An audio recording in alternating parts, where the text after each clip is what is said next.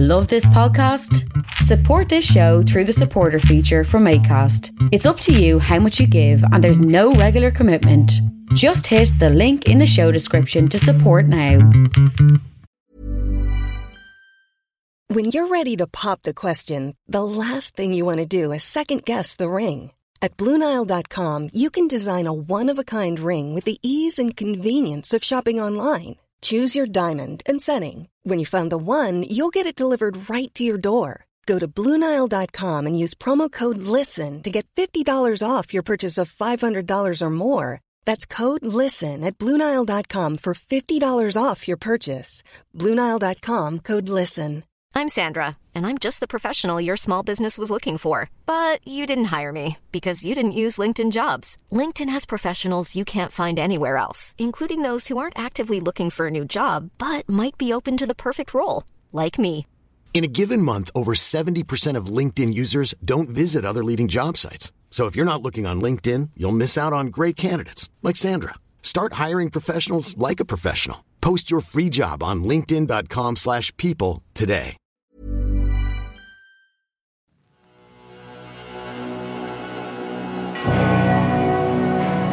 Pentagram, dedicated to Henry Foreman. In the years of the primal force and the dawn of terrestrial birth, man mastered the mammoth and horse, and man was the lord of the earth. Good afternoon, good evening. This is Alan Averill. Welcome to Agitators Anonymous. This is episode 98. This one is a little bit of a stopgap episode. Um, I recorded it the day after my Ukraine episode, which I'm glad that most of you found very positive. Like I said, Agitators Anonymous is um, a podcast that will continue to grapple some difficult subjects and difficult other musicians maybe are clever enough to avoid or maybe not. But it will continue to stand for free speech, inquiry, rationality, and skepticism, etc. But also, as I said, to handle some difficult topics and try and do that um, without fear and to try and do that and see both sides of the argument, or at least set out both sides of the argument. Anyway, Agitators Anonymous, episode 98, is uh, something of a stopgap episode because I decided to take a few days away from the screen, a few days away from all of this for my own sanity. So it will be a discussion about the album The Gathering Wilderness that appeared on my Patreon podcast um, or my Patreon bonus podcasts um, way back last year. Um, some of you will know this album, some of you may not. It is the album with the coffin ships on it. If you're a Primordial fan, then you might know that song. If you've no idea what I'm talking about, it's something I actually don't say that often on the podcast. I realize is that I am the singer in a band called Primordial. Some people message me and they have no clue about any of the music. They just go, "Oh, we found your podcast. Um, it was just recommended because we listened to some other shouty, angry, stupid, dumb white guy." Um, of which there are tens of thousands who started podcasts because, well, that appears to be what they do. And we kind of liked you. Um, we kind of liked your accent and we kind of liked your one. And you're a bit objectionable, but we listen anyway. And we don't know anything about the music that you make. Well, The Gathering Wilderness is one of those records. And this is, um, like I said, the Patreon bonus podcast that was about said album. Um, I'm going to read out the tour dates again for next month for the Heathen Crusade to Doomsday, which is Primordial Swallow the Sun and Rome. It might be the last tour you ever get to see. Who knows the way the news is going? And I'm going to try and not talk about politics for this um, little introduction if I can. I have to admit it's driving me mad, as probably the whole thing is driving you mad. As I said on the last podcast, I just have a feeling that um, the news cycle, the way all of these things interact now with social media that we're just going to go pedal to the metal from now on in to the grave. Um, it's going to be we're going to go from one um, emergency to another. I think it just suits too many people for society for um, for things not to be like that. So if you can find a way to switch off, or I don't know, as I said before, go and find a job in a tiki bar in uh, some South Pacific island and never turn off on a phone ever again. Good for you. Anyway, so on the 8th of April in Bochum, the 9th, Durbuy Rock in Belgium, the 10th, Birmingham in the UK, the 11th, London in the UK, 12th, Colmar, France, 13th, Lyon, France, 14th, Paris, France, 15th, Pratteln in Switzerland, not the Czech Republic as I keep saying, 16th, Mannheim in Germany, 17th, Dark Easter Metal Meaning, uh, Metal Meeting, Metal Meaning, yes, in the 17th. Um, 18th is in Eindhoven, 19th is Berlin, 20th is in Bremen, 21st is Copenhagen, 22nd is Gothenburg, and 23rd is Stockholm. Um, we would appreciate your support and see you all out there. Um, I will be making a podcast about the tour um, with Mikko from Swallow the Sun and also just discussing what goes into touring. A lot of people keep asking me about the logistics and all that kind of thing, and it is, um, I suppose, something I'm just quite so used to. Uh, but maybe it is fascinating for some people to know how much, um, you know, organization goes into it, how many boxes you have to tick to try and get everyone um, that morning on a whole tour together in a certain place, all of the days booked, all their uh, to get all your ducks in a row, as they say, to sound like 1950s dad, but to get all of those things in place um, is quite a complicated issue, especially these days when musicians are not professional and all have normal jobs, um, and of course, at a certain stage, families, responsibilities, all that kind of thing. The days of it being 1983, where um, I think you could see chartable growth financially.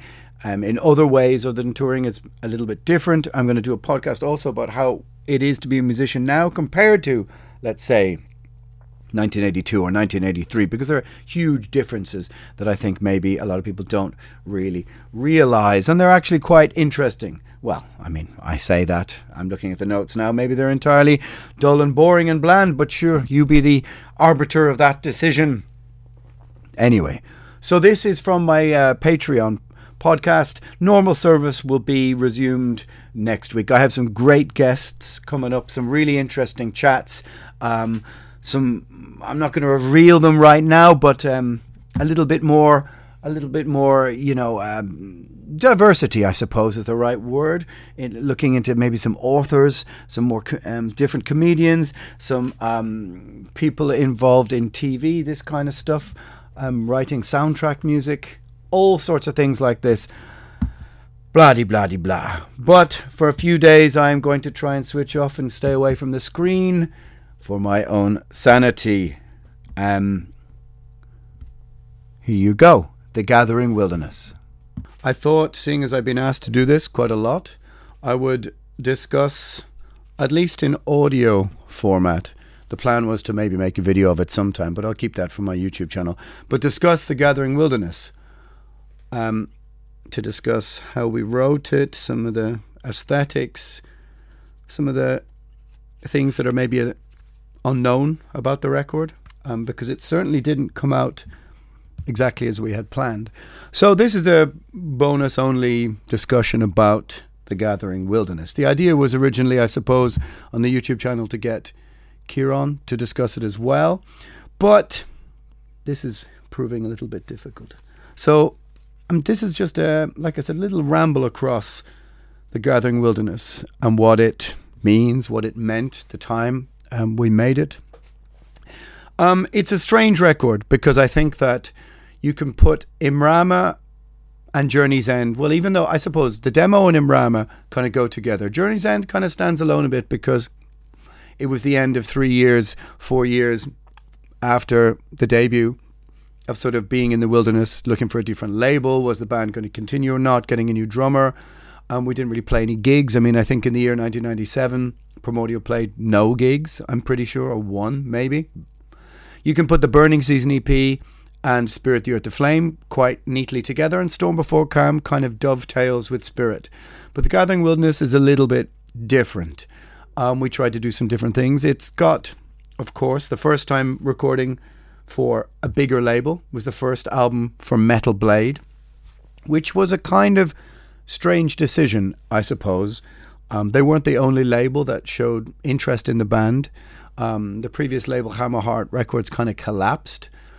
And so at the time, we had some friends over at Metal Blade, and they put together an offer for us. And like I said, there was a few others on the table, but we kind of had the logic, and I'm not sure exactly if the logic is completely sound, but the logic was that, well, there aren't really any other bands that sound like us on Metal Blade. Metal Blade is more of a traditionally, I suppose, thrash, death, traditional heavy metal label. And so, therefore, would we stand out a bit more on a Metal Blade than maybe on Ascension Media or a Seasons of Mist? Um, I think probably in hindsight we were right, but certainly it was quite a departure from Metal Blade. There weren't really any bands, I think, of the same kind of ilk, or even really black metal bands when you think about it. However, anyway, um, so we moved to Metal Blade, and you'll notice, of course, if you pick up, I'm looking at a copy of The Gathering Wilderness now, and the big step up in production values, for example, from this and the awful inlay and awful layout of Storm Before Calm, the poorly pressed pages. You know, Gathering Wilderness, of course, has a completely different aesthetic for the first time ever. Really, the album looked like how at least I wanted it to look. The inner pages are a bit kind of moody. It has a very dark, very kind of foreboding art aesthetic. Um, and it turned out to have a very claustrophobic, for, sort of foreboding, stormy kind of sound, even though that wasn't quite how we, um, quite the intention. But it was about maybe 2004, 2003, 2004. We were rehearsing in the old um, room of uh, Abaddon Incarnate and Geasa, old Irish bands, which incidentally now I actually return to rehearse with with a new project that I'm working on. Um, it's in north, the north side of Dublin. Um, a sort of dreary, dilapidated, or dirty old rehearsal room, as you can imagine. Um, heavy with broken amps and the kind of cigarette smoke in the air and old cans and the kind of place you could imagine six bands full of um, stinking men rehearsing in this little alcove, this little room. And one of the first songs that we wrote for it, oddly enough, was The Coffin Ships. And there was that moment where Kieran was playing the riff to The Coffin Ships, saying he had this song. And I remember thinking to myself, somehow it reminds me of the picking part in Famous Blue Raincoat of Leonard Cohen but instantly I knew, oh, this is a big song. This is a big song. And it was one of those things where straight away I had had this idea for a lyric about the famine. Um, but what I didn't want to do was write it in terms of a history lesson. In the year this and the year that, whatever, this kind of thing happened. And it wasn't really my style. So I'd found, you know, this um, with nerve and muscle, heart and brain, this part that's in the middle of this um, the song. I'd found this on an old headstone, a mass grave down in the south of Ireland, I think in Skibbereen, um, where a grave from which um, on the coast many people had left on board the coffin ships. Um, and that was my cornerstone of the song, but I wanted to make it sort of human. Uh, that kind of humanized the lyrics, and as I said, not make them historical. And um, Kieran really didn't like the singing pattern first. First of all, he was just like, nope, um, and I'll never forget, he said to me, It sounds like a keyboard part from Cradle of, or from Dimmu Borgir. And I was like, What are we talking about? And we fought a lot to have it as it kind of is. I'm not sure exactly what he wanted, but he certainly didn't want the singing the way it was originally. Of course, in hindsight, he, uh, you know, when the album was done, he kind of, you know, agreed, okay, well, that's fair enough.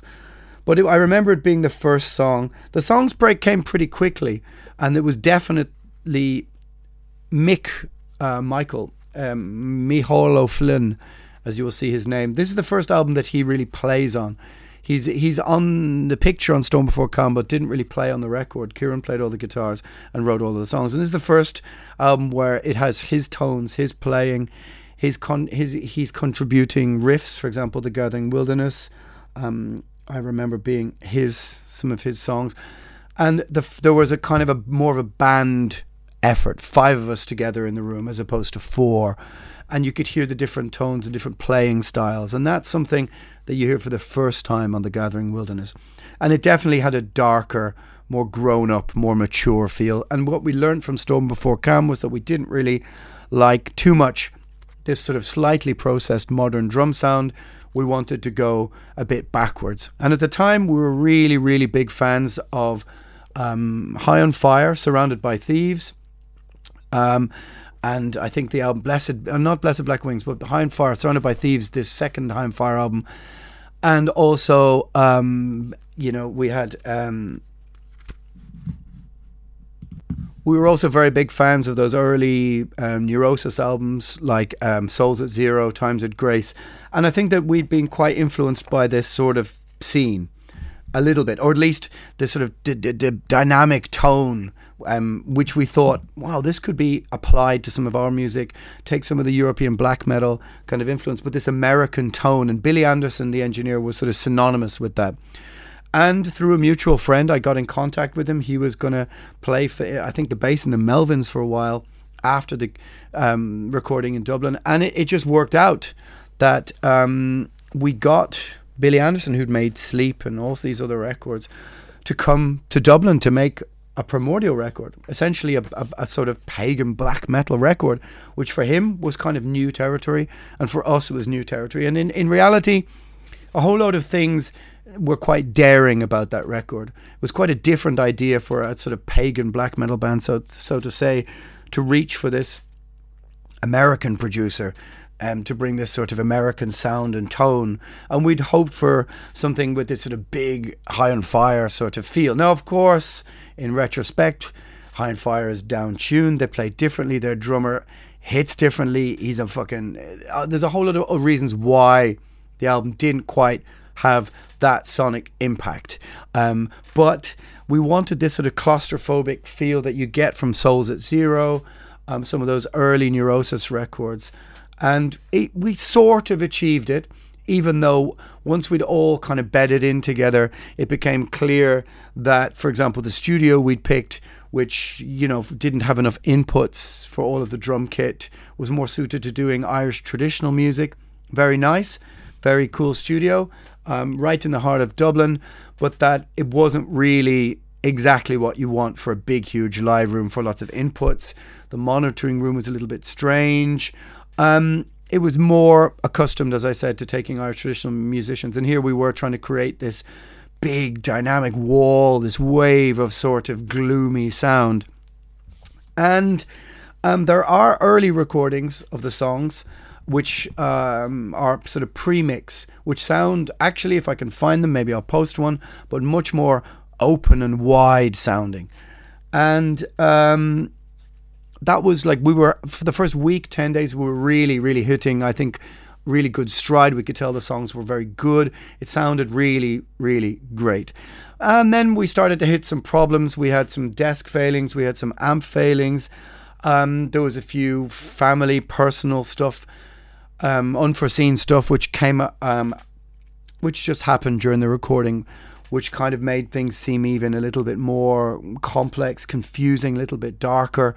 Um, and somewhere about two weeks in, we began to sort of kind of lose time, lose our way a little bit with recording The Gathering Wilderness. And um, I think ultimately it kind of shows many people love the record. They find it their favorite Primordial record, and it's a record that they um, they were introduced to Primordial with, but it never quite was what we wanted it to be. Um, the mixing, we ended up running out of time. Many times in the studio, you think you have all the time in the world, and you spend a whole day fiddling with an acoustic intro that you end up not using being the singer, stepping outside the bubble, I've always been very conscious of trying to sort of crack the whip and move things along because you always run out of time. And sure enough, with only three or four days left, um, and Billy about to leave for his European tour, the pressure was on. Things were uh, not mixed down uh, correctly, they were not ready to be mixed. There were uh, guitars that were missing. Um, and the last three or four days were a 16, 18, 20 hour days in a row in the middle of what was, I remember, being a, a kind of like a huge kind of thunder rainstorm in Dublin where we got home every night. We're saturated, we're back in. Conf- there was a conflict with the guys who owned the studio because um, they didn't want us there at 11, 12, 1 a.m., 2 a.m., 3 a.m. And um, for example, Cities Carved in Stone, I ended up mixing more or less on my own with Billy, and it's full of guitars. And my impression was of being there almost on my own with Billy. Um, and for an album with so much guitar, so many layers, so many tones, so much dynamics, this was not the way to do it. But for whatever reason, That's kind of how it was. And um, it ended up sort of sitting in a place of being 80%, 90% finished. Um, and it wasn't exactly as we intended. There were noises left in, there were things left in that should have been changed, there was acoustics that were missing. And at a, at a certain moment, Billy headed off back home, and we were left sitting with an album that needed some fixing, and we had to trust a, a teenage tape operator guy uh, who had no real experience of recording to come in and fix things, to try and fix some of these, um, you know, tie up these loose ends. And everyone was tired. I remember everyone was angry and everyone was annoyed and irritated at some of the things that I'd left in or left out, but, if, but I was the only person there, that kind of thing. And so there was an awful lot of conflict surrounding the end of the record. And um, it didn't turn out exactly as we wanted to. And then the guys who ran the studio, Metal Blade, were like, you need to send the master now. And it was before we kind of really understood what, um, how powerful mastering can be. Mastering is when you finish making your record, you send it off, and it's the final version of the sound. It, you don't change the individual tracks, but you can move up the bottom end. You can make it loud. And don't forget, this is the middle of the 2000s when everyone was on this volume war. So every metal record was mastered as loud as possible. You know, you know the famous stories about Death Magnetic and all this kind of stuff. There were volume wars going on, and Gathering Wilderness lost the volume war on a compilation CD, it instantly dips down and sounds so much less powerful than it should. Now, of course, if you crank the volume on um, the Golden Spiral when it comes in, it does sound powerful. And in truth, it's it sat at the time quite easily among records by Drudkh or Enslaved or um, maybe Wolves in the Throne Room or other pagan sort of black metal bands who had a, a, kind of strange dynamic. But it wasn't what we wanted. What we wanted was this huge wall of sound, this powerful tribal sounding drums. And it never quite got to that place. Now, of course, in hindsight, listening back, I think it has a huge charm. It has a very natural, um, dark, claustrophobic sound that definitely does sound like a bunch of a band playing together, but it wasn't quite what we wanted. And the guys who ran the studio said, "Oh, we can master it," and they didn't master it very well. Um, is the truth. Uh, the whole album actually is in need of a remaster. It's in need of a lift, a facelift with some mids put in. Now, this may, if this is your favorite Primordial album, this may sound really unusual to you that we feel that's this way about it, but it it felt like a kind of slightly incomplete record, like that it was missing um, some layer of tone, a richness of tone and dynamics. Um, the bass end is maybe not as bassy as it would be to me. The drums change from song to song.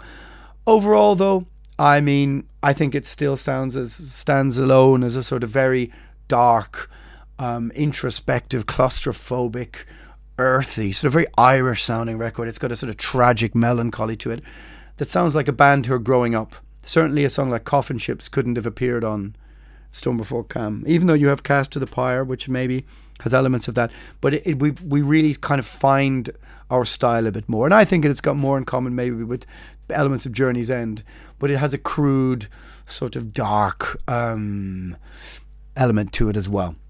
Um, as for the lyrics, well, I suppose I was trying to find a sort of get to the scrape through to the dark fundamental core of um, I suppose some sort of paganism. Um, looking at the songs here, you know, you've got the Golden Spiral is one of the simplest songs I ever wrote. You know, one day I stood with my back to the wind, and that's exactly what it was about. Just about being outside in nature in Ireland. Um, it, I suppose you can take a song like Wield Lightning to Split the Sun and say it's a continue. You know, that's a continuation of the Golden Spiral theory, theme, thematic, which is to set the album out was you were supposed to get a sense of the windswept dynamic element.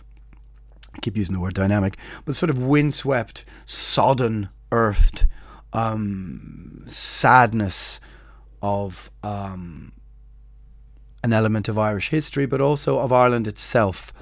Um, this sort of island um, tragedy that sort of seeps through all our history, and that was what I was trying to get at. The Gathering Wilderness as a uh, you know, and the wilderness is gathering all its children in is from Leonard Cohen um, from Songs of Love and Hate, um, which was a really big ins- influence and inspiration on the record. Um, and this is just an attempt to sort of pinpoint the downfall of culture, of society, to say we're heading to somewhere very dark and that the thin veneer of society can be scraped back um, at any one point and turned into something um, very dark indeed, you know, kind of what human nature actually really is. And we're seeing elements of that today. It's kind of a predicting the downfall of society sort of song. The Song of the Tomb um, I suppose, was inspired by a trip to a Passage Grave in Ireland, to Newgrange. And again, it's sort of meant to be a sister song to the Golden Spiral, from the north to the south, to the east to the west. Um, I, am just trying to place yourself in the feeling of uh, of some old Celtic chieftain, maybe something like this. Not in a hokey kind of um, way, but to have some sort of uh, again reach back into our um, into the ancient past of Ireland um, but done again in this, this sort of dark, cruel way. And um, you know the sort of the shortness and the brutality of brutality of life, um, but also to the, the tomb as the metaphor, I suppose, for um, Imrama means um, a sort of like a mystical journey, if I'm not incorrect you know, a sort of spiritual journey. And so your Imrama, which I suppose would have been connected to taking mushrooms and that kind of thing. So there's a sort of element of opening a gate of understanding, a sort of third eye spirituality to that. Um, End of All Times, Martyr's Fire. I remember it's sort of pretty personal song. Um, dressed up in sort of you know this sort of gothic Poe esque language, and I think it's really just a song about anger and betrayal and all that kind of thing. I'm pretty sure there's a woman involved or something. Um, but you know, you dress up. If you take a simple emotion and you dress it up in um, a sort of drape it in Gothic language, and I, I always liked the idea of doing that kind of thing. Graven Idol is something similar. Um, Babel's Tower is literally just an apology from me to someone else, and it's dressed in this language. And I really like that. That something can be a really simple, straight, um, one sentence message that you've dressed, draped in this complicated language.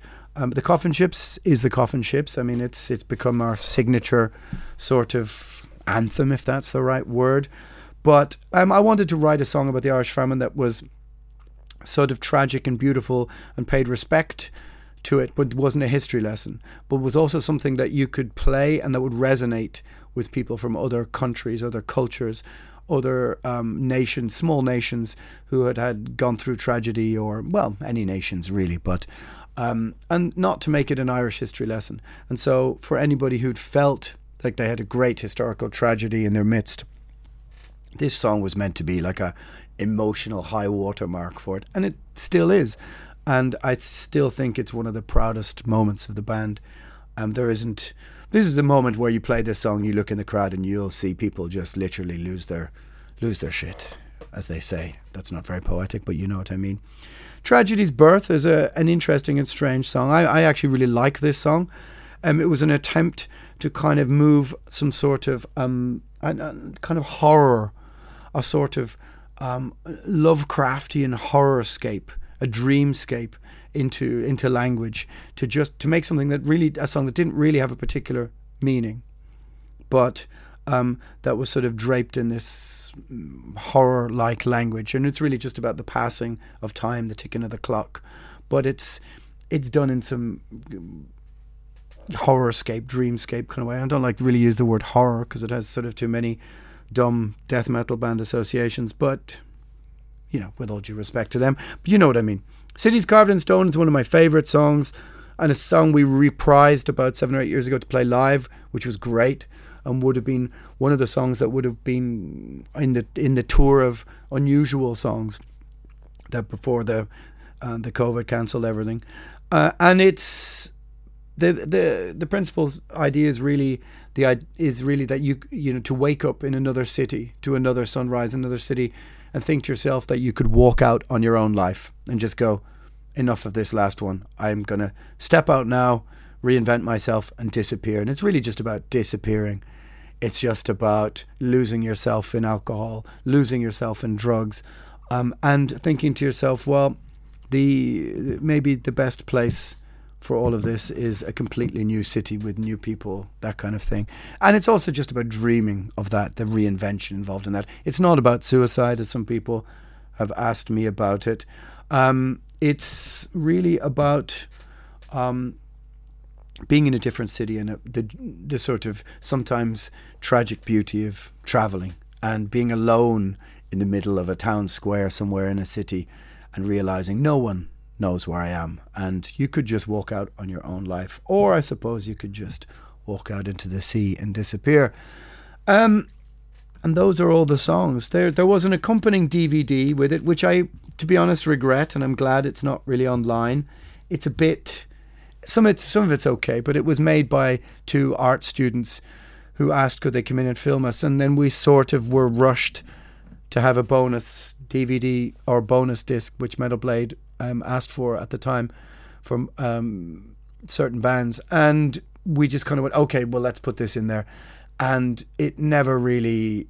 Um, it doesn't really make sense in a way, I suppose. It would have been better, really, to just film a moody black and white rehearsal and put it in there instead. But it is what it is, um, and it is. Um, I guess 17 years ago we made that decision. So um, we were, you know, late 20s, early 30s at the time. And so it was not the best decision to put that DVD in there, but it's there. Um, and if you have it, please don't play it. Um, overall, I think it's. I'm very proud of the record. I think it stands aesthetically. It, it, it stands as one of um, our better albums. It's, it's it's not my favorite, um, but it certainly stands as one of our better albums. And I understand for many people, it's their introduction, their gateway album to the newer, the second half of our career. Um, and also, it has maybe a sound, a style, a, a feeling that we never quite um, had on another record. In that it, it you can to anybody, it sounds kind of flawed, but it's full of character, and it's full of personality, and it has a very rough, dark-hewn kind of tone to it, which I suppose I should be thankful in re, in you know in the fullness of time I can see that, but at the time it was not what we wanted. So I suppose you could say it's um, an album of flawed. Um, it's a flawed album. Maybe it's got a, a flawed beauty. I don't know. I'm not going to say flawed genius, of course not. But it's certainly got um, what it lacks sonically, at least in the way we wanted it to come out. It makes up for in um, character and personality, and it is something I'm particularly proud of. Looking at here, looking at it here now, I could still think it's it's it's a it's quite a, a beautiful thing to hold in your hand actually, um, and the vinyl is the same. So there you go, my Patreon friends. Um, the Gathering Wilderness. Um, it's a an interesting midpoint, I suppose, in our career, or little just before the second half of our career, or whatever you want to say, the the middle third. I don't know. Um, tell me in the comments below your opinions, your feelings about the record. Um, high points, low points. Do you are you surprised by some of my um, my some my observations about the sound, looking back on it, all that kind of thing. It certainly broke through a couple of barriers for us. Before that, the band was almost impossible to book at festivals, and that this album kind of broke through. To all of a sudden, we were getting some offers from um, from some German festivals and some Belgian and some Dutch festivals, and it certainly helped the band take another step up or, or, on the ladder. Maybe it pushed us two or three rungs up the ladder. So um, for that, it certainly has its place in our discography. There you go. The Gathering Wilderness. Even on a budget, quality is non-negotiable. That's why Quince is the place to score high-end essentials at 50 to 80% less than similar brands. Get your hands on buttery soft cashmere sweaters from just 60 bucks, Italian leather jackets, and so much more. And the best part about Quince, they exclusively partner with factories committed to safe, ethical, and responsible manufacturing. Elevate your style without the elevated price tag with Quince. Go to quince.com slash upgrade for free shipping and 365-day returns. Hi, I'm Daniel, founder of Pretty Litter. Cats and cat owners deserve better than any old-fashioned litter. That's why I teamed up with scientists and veterinarians to create Pretty Litter. Its innovative crystal formula has superior odor control and weighs up to 80% less than clay litter. Pretty Litter even monitors health by changing colors to help detect early signs of potential illness. It's the world's smartest kitty litter. Go to prettylitter.com and use code ACAST for 20% off your first order and a free cat toy. Terms and conditions apply. See site for details.